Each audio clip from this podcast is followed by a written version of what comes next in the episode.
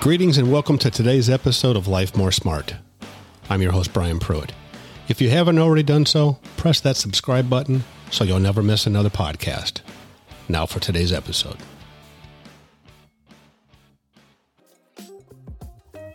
Today, I'd like to talk to you about being successful.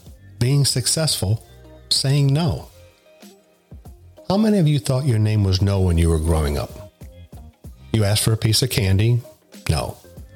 Asked for a sleepover? No. Asked for another piece of dessert? No. Asked for a special pair of tennis shoes? No. Most of us thought we were being picked on. We thought we were being denied the finer things in life by our parents.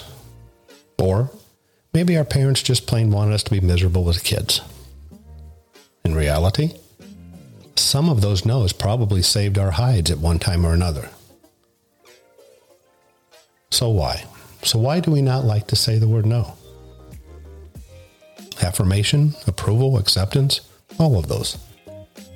Everyone likes affirmation.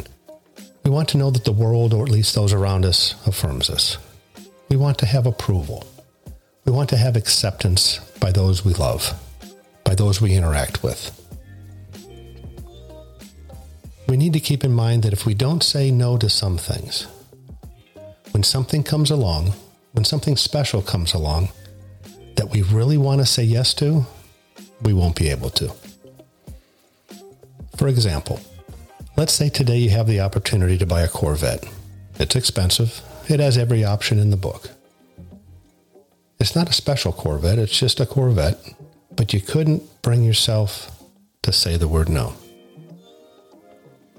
So, you use your discretionary spending money and you purchase the Corvette. Then tomorrow comes along. You have a once in a lifetime opportunity. It's a low selling price Ferrari. Not just any Ferrari, but your dream Ferrari.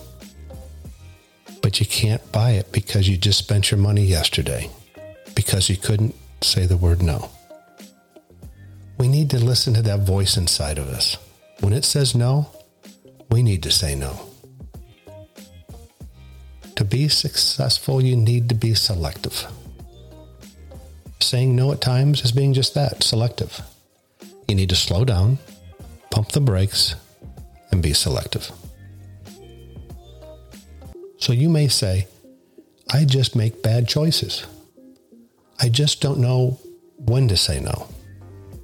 Well, then what you need to do is you need to get alone. Schedule some me time.